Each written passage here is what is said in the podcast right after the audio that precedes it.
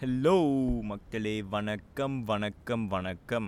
நான் தான் உங்களோட ஒஸ்டி வேலன். இன்னைக்கு எபிசோடில் நம்ம எதை பற்றி பார்க்க போகிறோம் அப்படின்னாக்க காட்டுக்கு ஒரே ராஜா அப்படின்னு தாங்க சொல்லுவாங்க.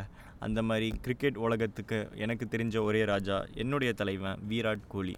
எஸ் ஆமாம் விராட் கோலியை பற்றி தான் நம்ம இன்னைக்கு எபிசோடில் பார்க்க போகிறோம் அதாச்சும் சமீபத்தில் நான் வந்து எயிட்டி த்ரீ படத்தை பார்த்தேன். அந்த படத்தை பார்த்துட்டு எல்லாரும் என்ன சொன்னாங்கனாக்கா கபில் தேவ் மாதிரி ஒரு கேப்டன் வர முடியாது அப்படின்ட்டு. இந்த வேர்ட்ஸ்லாம் ஒன்றும் புதுசு இல்லைங்க. ஏன்னா எம்எஸ் தோனி அப்படின்ற எம்எஸ் தோனியோட பயோகிராஃபி வரும்போது ச்சே டோனினா டோனி தான்ப்பா. டோனி மாதிரி ஒரு கேப்டன் வரவே முடியாதுங்க அப்படின்னாங்க அதே மாதிரி சச்சினோட பயோபிக் வரும்போது சச்சின்னா சச்சின் தான். சச்சின் மாதிரி எப்படி சச்சின்னா என்ன ஐயோ! அப்படின்ற மாதிரி எல்லாம் சொல்லுவாங்க. ஆனால் இந்த மாதிரி பேசிக்கிட்டு இருக்க நம்ம எல்லாருமே ஒருத்தரை நம்ம வந்து ரொம்ப அண்டர்மைன் பண்ணிட்டோமோ ரொம்ப அண்டர் எஸ்டிமேட் பண்ணிட்டோமோ அப்படின்னு தோணும். அதுதான் நன் அதர் தென் த கிங் கோலி. ஆமாம் ஸோ இந்த எபிசோடில் நம்ம அவரை பற்றி தான் பார்க்க போகிறோம் வாங்க வள வள தொலைத்தனு பேசாமல் இன்றைக்கி எபிசோட்குள்ளே போகலாம்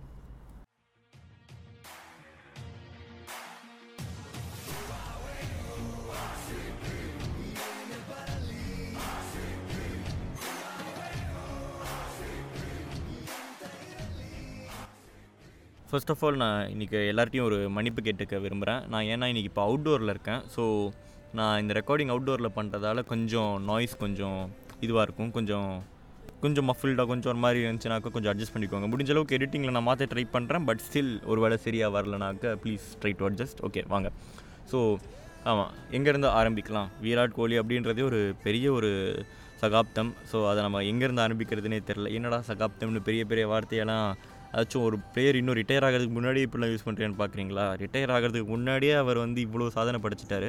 ரிட்டையர் ஆகிற ஸ்டேஜில் நீங்கள் யோசிச்சு பாருங்கள் அவர் என்னென்ன ரெக்கார்ட்லாம் வச்சதுக்கப்புறம் தான் அவர் ரிட்டையர் ஆவார் அப்படின்ட்டு. ஸோ யா ஸோ முதல்ல விராட் கோலியோட ஏர்லி லைஃப்பை பற்றி நம்ம பேசலாம். அவருடைய யங் ஏஜில் அதாச்சும் கிளப் கிரிக்கெட் விளையாடிக்கிட்டு இருந்த ஏஜில் அந்த ஏஜில் தன்னுடைய அப்பா விராட் கோலியோட அப்பா தவறிட்டார். ரொம்ப ஒரு யங்கான ஏஜ்லேயே விராட் கோலியோட அப்பா தவறிட்டார். ஆமாம் ஒரு நாள் விராட் கோலி கிரிக்கெட் தன்னுடைய ட்ரைனிங் முடிச்சுட்டு வீட்டுக்கு வராரு. அப்போ வந்து அந்த வீட்டில் யாருமே இல்லை. எப்போவுமே கூட்டமாக இருக்கிற வீட்டில் தன்னோட கசின் சிஸ்டர் மட்டும் இருக்காங்க. என்னடா இது என்ன ஆச்சு அப்படின்னு புரியாது விராட் கோலி வந்து கசின் சிஸ்டர்கிட்ட கேட்குறாங்க எங்கள் வீட்டில் யாரையுமே காணுமே அப்படின்ற மாதிரி சொல்கிறாங்க அப்போ தான் அவங்க கசின் சிஸ்டர் சொல்கிறாங்க இல்லை எல்லாம் ஜென்ரல் சும்மா செக்கப்புக்கு வந்து ஹாஸ்பிட்டல் போயிருக்காங்க அப்படின்ற மாதிரி சொல்கிறாங்க அப்போ வந்து விராட் கோலி கேட்குறாரு என்னடா இது புதுசாக இருக்குது யூஸ்வலாக எதுக்கு ஒருத்தருடைய செக்கப்க்கு இதுக்கு எல்லாருமே போகணும் எல்லாம் அவசர அவசரமாக அவர் ஹாஸ்பிட்டலுக்கு போகிறாரு போய் பார்த்தா தான் தெரியுது அவங்க அப்பாவுக்கு some if I'm not wrong brain tumour நினைக்கிறேன். பிரெயினில் பிரச்சனை இருக்குதுன்றது அப்போ தான் அவருக்கு தெரிய வருது. அப்போ தான் அவருடைய அப்பா ப- படுத்த படுக்கையில் அவரால் நான் நடக்க முடியாமல் ஏதோ ரொம்ப ஒரு மோசமான ஒரு நிலமையில் இருந்தார். அதை பார்த்து விராட் கோலியுடைய மனம் வந்து நொறுங்கி போயிடுச்சு. ஸோ என்ன பண்ணார் விராட் கோலி அப்படின்னாக்க அந்த நாள் தான் அவங்க அப்பா இறக்க போகிறாரு அப்படின்றது அவருக்கு தெரியலை. அப்பா இறந்த உடனே அவர் கண்ணிலேருந்து ஒரு சொட்டு தண்ணீர் கூட வரலை அப்படின்ற மாதிரி விராட் கோலி சொல்கிறாரு இது அவருக்கே ஏன் அப்படின்றது இப்போ வரைக்கும் தெரியலையா? ஏன் இந்த மாதிரி பேண்ட் கண்ணில் தண் தன் கண்ணில் தண்ணி வரல அப்படின்றது அவருக்கே தெரில அப்படின்றாங்க. ஸோ அவர் அந்த நாள் என்ன பண்ணுறாருனாக்க தன்னோட கோச்சுக்கு ஃபோன் பண்ணி சொல்கிறாரு எங்கள் அப்பா தவறிட்டாரு இப்போ நான் அப்படின்ற மாதிரி சொல்கிறாரு அதுக்கு அவங்க கோச் சொல்கிறாங்க ஐயோ ஐம் சாரி ஸோ இப்போ என்ன பண்ண போகிற அப்படின்ற மாதிரி கேட்குறாங்க அது கேட்ட கோச்சுக்கு இவர் ஒரே ஒரு பதில் தான் சொல்கிறாரு நாளைக்கு மேட்ச்சை நான் வந்து விளையாடுறேன் அப்படின்ட்டு. இதுதாங்க விராட் கோலியோட வில் பவர் தன்னுடைய அப்பா இறந்த நாளுக்கு அடுத்த நாள் மேட்ச்சை போய் கிரிக்கெட்டில் கிரிக்கெட் மேட்ச் போய் விளையாடுறாரு. இதுலேருந்தே தெரில விராட் கோலியோட கான்ஃபிடன்ஸ் லெவல் என்னன்னு. இப்போ எல்லாம் சொல்கிறாங்க என்னடா விராட் கோலி கான்ஃபிடன்ஸே இல்லாமல் ஆடுறாரு. என்னடா இந்த நிமிஷம்? குழந்த பிறந்த அப்புறம் விராட் சரி ஏன் இல்லைங்க? அப்படின்னு இந்த பூமர் பசங்களெல்லாம் போட்டு முதல்ல அடிக்கணும். ஓகேங்களா? எந்தெந்த விஷயத்தை இதெல்லாம் எல்லாமே லிங்க் பண்ணுவானுங்க. ஆனால் விராட் கோலியோட கான்ஃபிடன்ஸ் லெவலையும் அந்த வில் பவரையும் பாருங்கள் அந்த ஏஜில் அந்த ஏஜில் கிளப் கிரிக்கெட் இருக்க விளையாடிட்டு இருக்க வயசில் தான் அப்பா இறந்த நாளுக்கு அடுத்த நாள் மேட்ச்சை போய் விளையாடுறாருங்க. அதுதாங்க விராட் கோலியோட வில் பவர் அப்போ அவர் சொல்கிறாரு நான் வந்து எதுக்காகவும் நான் கிரிக்கெட்டை தியாகம் பண்ண ரெடியாக இல்லை. இந்தந்த விஷயம் என் வாழ்க்கையில் நடந்துருச்சு. என் பர்சனல் லைஃப்பில் இதெல்லாம் முடிஞ்சிருந்து அப்படின்ற ஒரு- காரணமாக யூஸ் பண்ணி நான் கிரிக்கெட்லேருந்து விளங்க விரும்பலை. நான் கிரிக்கெட் விளாடுவேன் அப்படின்ட்டு. இன்னும் சொல்லப்போனால் தன்னுடைய தகப்பன் தன்னுடைய அப்பா இறந்ததுக்கப்புறம் தான் அவருக்கு இன்னும் மோட்டிவேஷன் வந்து இன்னும் பலமாக ப்ராக்டிஸ் பண்ணி ஒரு இந்தியன் கிரிக்கெட்டர் ஆகணும் அப்- ஒரு இந்தியாவுக்காக நான் கிரிக்கெட் விளாடுவேன் அப்படின்ட்டு தன்னுடைய அண்ணன்ட்ட சத்தியம் பண்ணியிருக்காரு விராட் கோலி. அதுதாங்க விராட் கோலியோட கான்ஃபிடன்ஸ் இதெல்லாம் சொல்லும்போது இதை பற்றிலாம் பேசும்போது எங்கள் அண்ணன் சிலம்பரசனுடைய ஒரு பஞ்ச் டைலாக் தான் ஞாபகத்துக்கு வருது. அது என்னன்னாக்க இது வந்து ஓவர் கான்ஃபிடென்ஸ் கூடாதுன்னு சொல்லுவாங்க. அவனுங்களெல்லாம் நம்பவே நம்பாதீங்க. ஓவர் கான்ஃபிடென்ஸ் இல்ல. ஓவர் ஓவர் ஓவர் கான்ஃபிடென்ஸ் வேணும்டா. கான்ஃபிடென்ஸ் இல்லைன்னா எப்படிடா வாழ்க்கையில வாழ்றது? முதல்ல நான் வருவேன் நானே நம்பலன்னா அப்புறம் எப்படிரா மத்தவங்க நம்புவாங்க? இப்போது சிம்புவாக இருக்கட்டும் இல்லை விராட் கோலியாக இருக்கட்டும் இவங்க மேலே நிறைய குற்றச்சாட்டு கான்ட்ரவர்சிலாம் இருக்கும். இப்போ ஷூட்டிங் லேட்டாக வராது இது இதெல்லாம் வந்து சினிமா ரிலேட்டட் ஸ்டஃப் இதை பற்றி நான் அப்புறம் இதை பற்றி உள்ளே போக விரும்பலைனா ஆனால் மேலே மேலோட்டமாக பார்த்தீங்கன்னாக்க ரெண்டு பேருக்குமே என்கிட்ட ரொம்ப அட்ராக்ட் பண்ண ஒரு குவாலிட்டி என்ன அப்படின்னாக்க அந்த செல்ஃப் கான்ஃபிடென்ஸ் தான் மேலே த பத்- உலகமே எதிர்த்தாலும் என்னால் முடியும்டா நான் வருவேன்டா அப்படின்ற ஒரு கான்ஃபிடென்ஸ் இவங்க ரெண்டு பேருமே வச்சதால தான் இவங்க இன்றைக்கி எந்த நிலமையில் இருக்காங்க அப்படின்றத நம்ம பார்த்துட்ருக்கோம் விராட் கோலி என்னால் முடியும்டா எங்கள் அப்பா இறந்தால் என்ன? என்னால் முடியும்டா. நீ என் மேலே என்ன அக்யூசேஷன் வச்சாலும் என்னடா? என்னால் முடியும்டா. நான் மேலே எஞ்சி வருவேன்டா.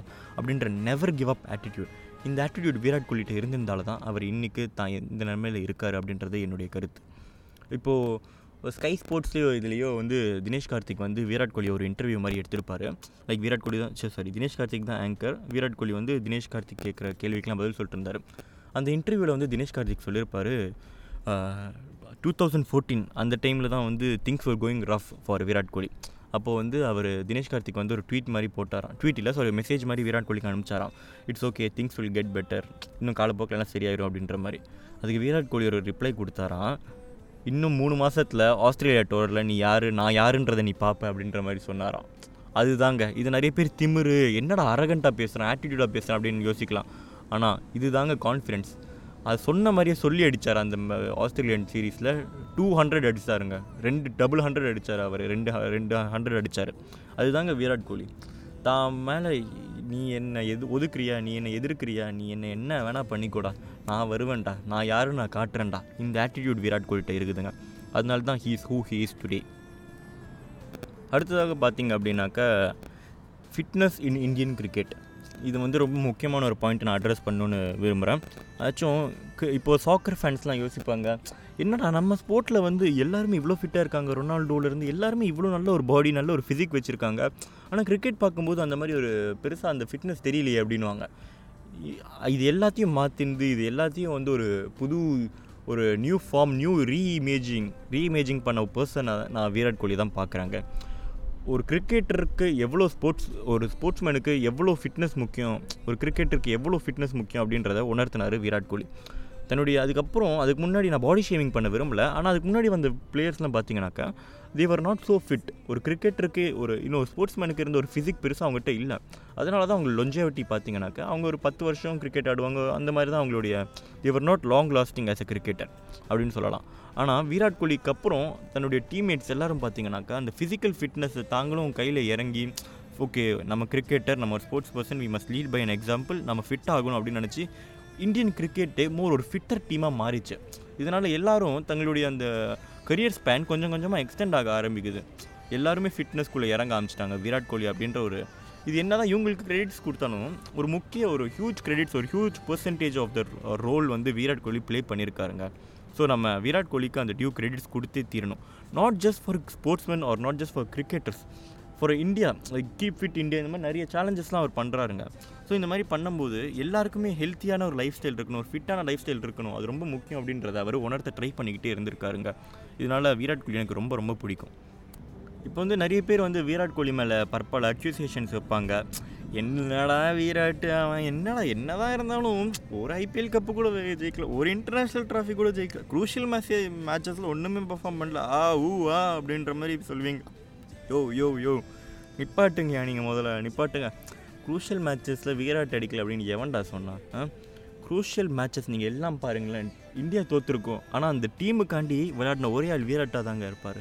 மோஸ்ட் ஆஃப் த சினாரியோஸ் இப்போ வந்து நீங்கள் சொல்லுவீங்க என்னடா வேர்ல்ட் டெஸ்ட் சாம்பியன்ஷிப்பு ஃபைனல்ஸ் வரைக்கும் போனானுங்க கடைசியில் இந்தியா ஒன்றுமே பண்ணல. விராட் கோலி என்னடா கேப்டன் ரஹானே கேப்டனாக இருந்திருக்கும் அப்படின்ட்டு இந்த பூமர் பூமர் பசங்க என்னென்னமோலாம் சொல்லுவானுங்க அந்த மேட்ச் எடுத்து பாருங்கள் கொலட்ரல் டேமேஜுங்க ஹோல் டீமும் கொலாப்ஸ் ஆனானுங்க ஃபஸ்ட் இன்னிங்ஸில் அப்போது வந்து அந்த டீமை ஃபிக்ஸ் பண்ணி ரெண்டு பேர் அடித்தாங்க ஒன்று அஜின்கியா ரஹானி இன்னொன்று ஒன்று விராட் கோலி. விராட் கோலி அந்த வேர்ல்ட் டெஸ்ட் சாம்பியன்ஷிப்பில் கிளாஸியாக ஒரு ஃபோர்ட்டி ஃபோர் ரன்ஸ் அடிச்சாங்க. இட்ஸ் நாட் ஹாஃப் செஞ்சுரி கூட அடிக்கல ரைட் ஆனால் அந்த மேட்ச்சில் ஹையஸ்ட் அந்த இன்னிங்ஸில் ஹையஸ்ட் ஃபஸ்ட் இன்னிங்ஸோட ஹையஸ்ட் ஸ்கோரே ஃபோர்ட்டி எயிட் ரன்ஸோ ஏதோ தான் அஜின்கியா ரஹானி எடுத்தார் அதுக்கு அடுத்தபடியாக forty four runs from I think hundred and thirty balls Virat Kohli அடித்தார் இதுதாங்க விராட்டு. அதாச்சும் உண்மையிலேயே அந்த மேட்ச்சில் தன்னால் தன்னோட டீமை காப்பாற்றணும் தன்னோட டீமை மேம்படுத்தணும் அப்படின்ற நிலைமையில் டீமுக்காண்டி விளையாடினது விராட் கோலி தான். அந்த மேட்ச்சில் அந்த ஓப்பனிங்லாம் பயங்கரமாக அடி வாங்கினாங்க. ரோஹித் சர்மாலேருந்து சுப்மன் கில்லேருந்து யாருமே எக்ஸ்பெக்ட் பண்ண மாதிரி பெர்ஃபார்ம் பண்ணவே இல்லை. ஆல்தோ ஒரு hundred thirty hundred forty balls எடுத்துக்கிட்டாலும் ஒரு important forty four runs Virat Kohli அடித்தாருங்க so டீமுக்கு எப்போது ஒரு நெசசிட்டியோ இல்லை டீமை எப்போ மேம்படுத்தணும் இல்லை டீமுக்கு எப்போ ஒரு நீடு இருக்கோ அப்போ எல்லா டைம்லேயுமே விராட் கோலி தன்னோட வேலையை கரெக்டாக பர்ஃபார்ம் பண்ணிக்கிட்டே இருந்தாருங்க. அப்புறம் ஒரு சில பேர்லாம் சொல்லலாம் அது பேர் என்ன? பேர் என்ன? என்னடா இந்த மனுஷன்? டி ட்வெண்ட்டி வேர்ல்ட் கப் வரைக்கும் போயிட்டா அவ்வளோ நல்ல டீம் இருந்தும் ஒன்றுமே பண்ணலான்னு. டி ட்வெண்ட்டி வேர்ல்ட் கப்போட ஃபஸ்ட்டு கேம் ஞாபகம் இருக்குதாங்க? India versus Pakistan. அந்த கேமில் பாகிஸ்தான் டோட்டலி டாமினேட்டட் இந்தியா. டோட்டலாகவே இது வரைக்கும் அந்த மாதிரி இந்தியா வர்ஸ் பாகிஸ்தான் மேட்ச் ஒரு வேர்ல்ட் கப்பில் நடந்ததே கிடையாது. ஆனால் அந்த மேட்ச்சில் Pakistan over took India and did did the unexpected underdogs அப்படின்ற ஒரு வார்த்தையை யூஸ் பண்ணக்கூடாது. But Pakistan was so called on inverted commas ஒரு அண்டர் டாக்ஸ் மாதிரி தான் நான் பார்த்தேன் அவங்கள. But they did the miracle okay அவங்க எல்லாருக்கும் அந்த கிரெடிட்ஸை கொடுத்தே தான் தீரணும். அது வேறு விஷயம். ஆனால் அந்த மேட்ச்சில் இந்தியன் டீமில் யாருமே சரியாக பெர்ஃபார்மே பண்ணலை. ஸ்டார்டிங் ஃப்ரம் ரோஹித் சர்மாலேருந்து எண்டிங் வரைக்கும் யாருமே சரியாக விளையாடலங்க.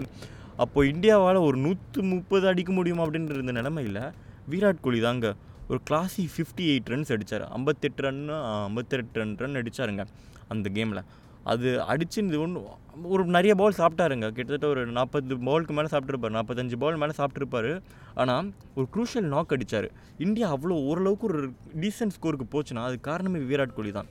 ஸோ அந்த மாதிரி க்ரூஷியலான மேட்சஸில் தோக்குற மேட்சஸில் டீமுக்காண்டி கொஞ்சமாச்சும் பூஸ்டப் பண்ணதே விராட் கோலி தான். அந்த மாதிரி ஒரு டீமில் நம்ம வந்து என்னங்க வேறு அப்படி யாரை யாரங்க குறை சொல்ல முடியும்? இப்போது டீம் சரியாக விளையாடாததுக்கு எப்படிங்க விராட் கோலி கப்பு ஜெயிக்கலன்னு நம்ம சொல்ல முடியும்? He was trying is best தன்னுடைய அடுத்த கட்டத்துக்கு கேம் எடுத்துகிட்டு போகணும். எப்படியாச்சும் டீமை ஜெயிக்கணுன்றதுக்காண்டி விளையாடினார். ஆனால் அவர் இப்போ வரைக்கும் எல்லாம் என்ன சொல்லுவாங்கன்னா அவர் டீம் பிளேயர் கிடையாது. இண்டிவிஜுவல் ரெக்கார்ட்ஸ்க்காண்டி தான் விளையாடுறாருன்னு. யோ இப்போ ரெக்கார்டு எடுத்து பாருங்கயா எவ்வளோ குரூஷியல் மேட்சஸில் டீமுக்குன்னு ஒரு தேவை வரும்போது விராட் கோலி தாங்க இறங்கி நின்று ஆடிருக்காரு அது மட்டும் இல்லாமல் என்ன சொல்லுவாங்கனாக்கா ஐபிஎல் எடுத்துப்போமே. ஐபிஎல்லில் என்னடா ஒரு கப்பு கூட ஜெயிக்கலையா இந்த விராட்டு? என்னையா அப்படின்ற மாதிரிலாம் ஒரு ஸ்டேட்மெண்ட் சொல்லுவானுங்க. நான் ஒன்று சொல்கிறேன் நான் வந்து சாரி ரோஹித் சர்மா ஃபேன்ஸையும் சரி எம்எஸ் தோனி ஃபேன்ஸையும் இவங்ககிட்ட நான் ஒன்று சொல்ல விரும்புகிறேன் நான் இவங்க ரெண்டு பேருக்கும் ஹேட்டர் கிடையாது. எனக்கு உண்மையிலேயே இவங்க ரெண்டு பேருமே பிடிக்கும். But stop comparing them with Virat Kohli okay என்னதான் இருந்தாலும் ரோஹித் வேறு லெவல் தோனி வேற லெவல் ஓகேயா okay they are both are உண்மையிலேயே ரொம்ப நல்ல கேப்டன்ஸ் தான். மூணு பேருமே ஆக்சுவலாக நல்ல கேப்டன்ஸ் தான். ஆனால் இதனால் நீங்கள் வந்து இவ்வளோ பேசி பேசி பேசி வீராட்டை நம்ம ரொம்ப அண்டர் ரேட் பண்ணாதீங்க தயவு செஞ்சு வீராட்டை விட ரோஹித் பெரிய வீராட்டை விட அவர் இவ்வளோ இந்த மாதிரிலாம் சொல்லும்போது தான் எனக்குள்ளே ஒன்று எழும்புது. இப்போ டோனிக்காக இருக்கட்டும் இல்லை ரோஹித் சர்மாவுக்காக இருக்கட்டும் இவங்க ரெண்டு பேரும் கிடைச்ச டீமை பாருங்களேன். ரோஹித் சர்மாவுக்கு கிடைச்ச டீமை பாருங்கள் ஹார்திக் பாண்டியா குருணல் பாண்டியா அண்டு போலாட்னு ஒரு எக்ஸ்ப்ளோசிவ் மூணு மிடில் ஆர்டர் பேட்ஸ்மேன் டெத் போலிங்கை கவர் பண்ணுறதுக்கு அந்த டைமில் மலிங்கா இருந்தாங்க. இப்போ வந்து பும்ரா போல்ட்டு போல்ட் பவர் பிளேலையும் எக்ஸ்ப்ளோசிவாக இருப்பார். அதுக்கப்புறம் ஓப்பனிங் சொல்லவே தேவையில்ல. Quinton de Kock Suryakumar Yadav Rohit Sharma இவங்கெல்லாம் போட்டு பொழக்கட்டும் பரப்பரை தான். இந்த மாதிரி ஒரு கடப்பார பேட்டிங் லைனப்பு கடப்பார போலிங்கு ஆக்சுவலாக லைனப்பே கடப்பார தான். அதுக்கப்புறம் சிஎஸ்கே எடுத்துப்போமே. ரவீந்திர ஜடேஜா டுவேன் பிராவோ அதுக்கப்புறம் அந்த பக்கம் பார்த்தீங்கன்னாக்கா எம்எஸ் தோனி ஓப்பனிங்கில் வந்து ஃபாஃப் டூ பிளஸிஸ் இருந்தாங்க. அப்புறம் வாட்ஸன் இருந்தாங்க. இப்போ வந்து ஒரு ருத்ராஜ் கைக்வாடு அது இதுன்னு பயங்கரமான ஒரு ஒரு வெல் பேலன்ஸ்டு டீம் கிடச்சிருக்கு. ஆனால் ஒரு ஒரு தடவையும் விராட் கோலிக்கு அந்த மாதிரியான ஒரு டீம் அமைய மாட்டேங்குது. அந்த மாதிரி க்ளோஸ் டு குட் டீம் அமைஞ்சது எனக்கு கேட்டிங்கன்னா இந்த டுவெண்ட்டி டுவெண்ட்டி சீசனில் அந்த twenty twenty சீசனையும் he use it very well qualifiers வரைக்கும் டீம் எடுத்துகிட்டு போனார். ஸோ அதை ஏன் யாருமே பேசவே மாட்டேங்கிறாங்க? ஏன் விராட் கோலி வந்து குவாலிஃபயர்ஸ் வரைக்கும் டீம் கொண்டு போனதை பற்றி யாருமே பெருசாக பேசவே இல்லை. ஓகே இது எனக்கு ரொம்பவே ரொம்ப ஒரு பாதரிங் இது உண்மையிலேயே ஒரு பாதரிங்கான ஒரு விஷயமா தான் நான் பார்க்குறேன். ஏன்னா வந்து விராட் கோலி சரியாக பண்ணும்போது யாருமே பேச மாட்டேங்கிறாங்க. ஆனால் சரியாக செய்யாத போது அதுக்கான காரணம் என்ன அப்படின்றது ஏன் யாருமே பார்க்க மாட்டேங்கிறீங்க? டுவெண்ட்டி சிக்ஸ்டீனில் பார்த்தீங்கன்னா கேஎல் ராகுல் இருந்தாங்க ஷேன் வாட்ஸன் இருந்தாங்க ஏபிடி விராட் கோலி அப்புறம் கிறிஸ் கெயில் எல்லாருமே இருந்தாங்க. பட் ஆனால் போலிங் எங்கே இருந்துச்சு? ஸோ ஐதர் அந்த டீம் எப்படி ஒரு டீம் டிங் டேங்கே சரியில்லைங்க. ஒரு ஒரு ஃபுல்லாக பேட்டிங் ஓரியன்ட் டீம் எடுக்கிறாங்க இல்லை போலிங் ஓரியன்ட் டீம் எடுத்துகிட்டு விராட்டு கொடுத்துட்டு இந்தாப்பா இந்த டீம் வச்சுட்டு நீ எனக்கு கப் எடுத்து கொடுனாக்கா எப்படிங்க முடியும்? It has to be well balanced team இப்போ மும்பை இந்தியன்ஸும் சிஎஸ்கேயும் சக்ஸஸ்ஃபுல்லாக இருக்காங்கனாக்கா not just because of their captains because of their management team management and think tank அவங்க பயங்கரமாக இருக்கிறதால தான் தி போ இப்போது கேப்டன்ஸ் வந்து ஒரு பப்பட் மாதிரிங்க. அவங்கள வந்து கண்ட்ரோல் பண்ணுறது மேலேருந்து அந்த ஒரு திங்க் டேங்க்கும் அந்த ஒரு டீம் மேனேஜ்மெண்ட் வந்து அவங்க சரியாக இருந்தால் தான் கேப்டனால் தன்னோட டியூட்டியை சரியாக பண்ண முடியும். அங்கேயும் ஒரு கொலாப்ஸ் நடந்திருந்தால இப்போ கேப்டனால் என்ன தான் பண்ண முடியும்னாலும் இப்போ ஒரு குதிரையை வந்து நம்ம தண்ணி வரைக்கும் எடுத்துகிட்டு போக முடியுங்க. ஆனால் அது தண்ணி குடிக்குதா இல்லையா அப்படின்றது அந்த குதிரைகிட்ட தான் இருக்குது. அந்த மாதிரி Virat Kohli did his best தன்னுடைய லெவல் பெஸ்ட்டை வந்து விராட் கோலி பண்ணிட்டு தான் இருந்தார்.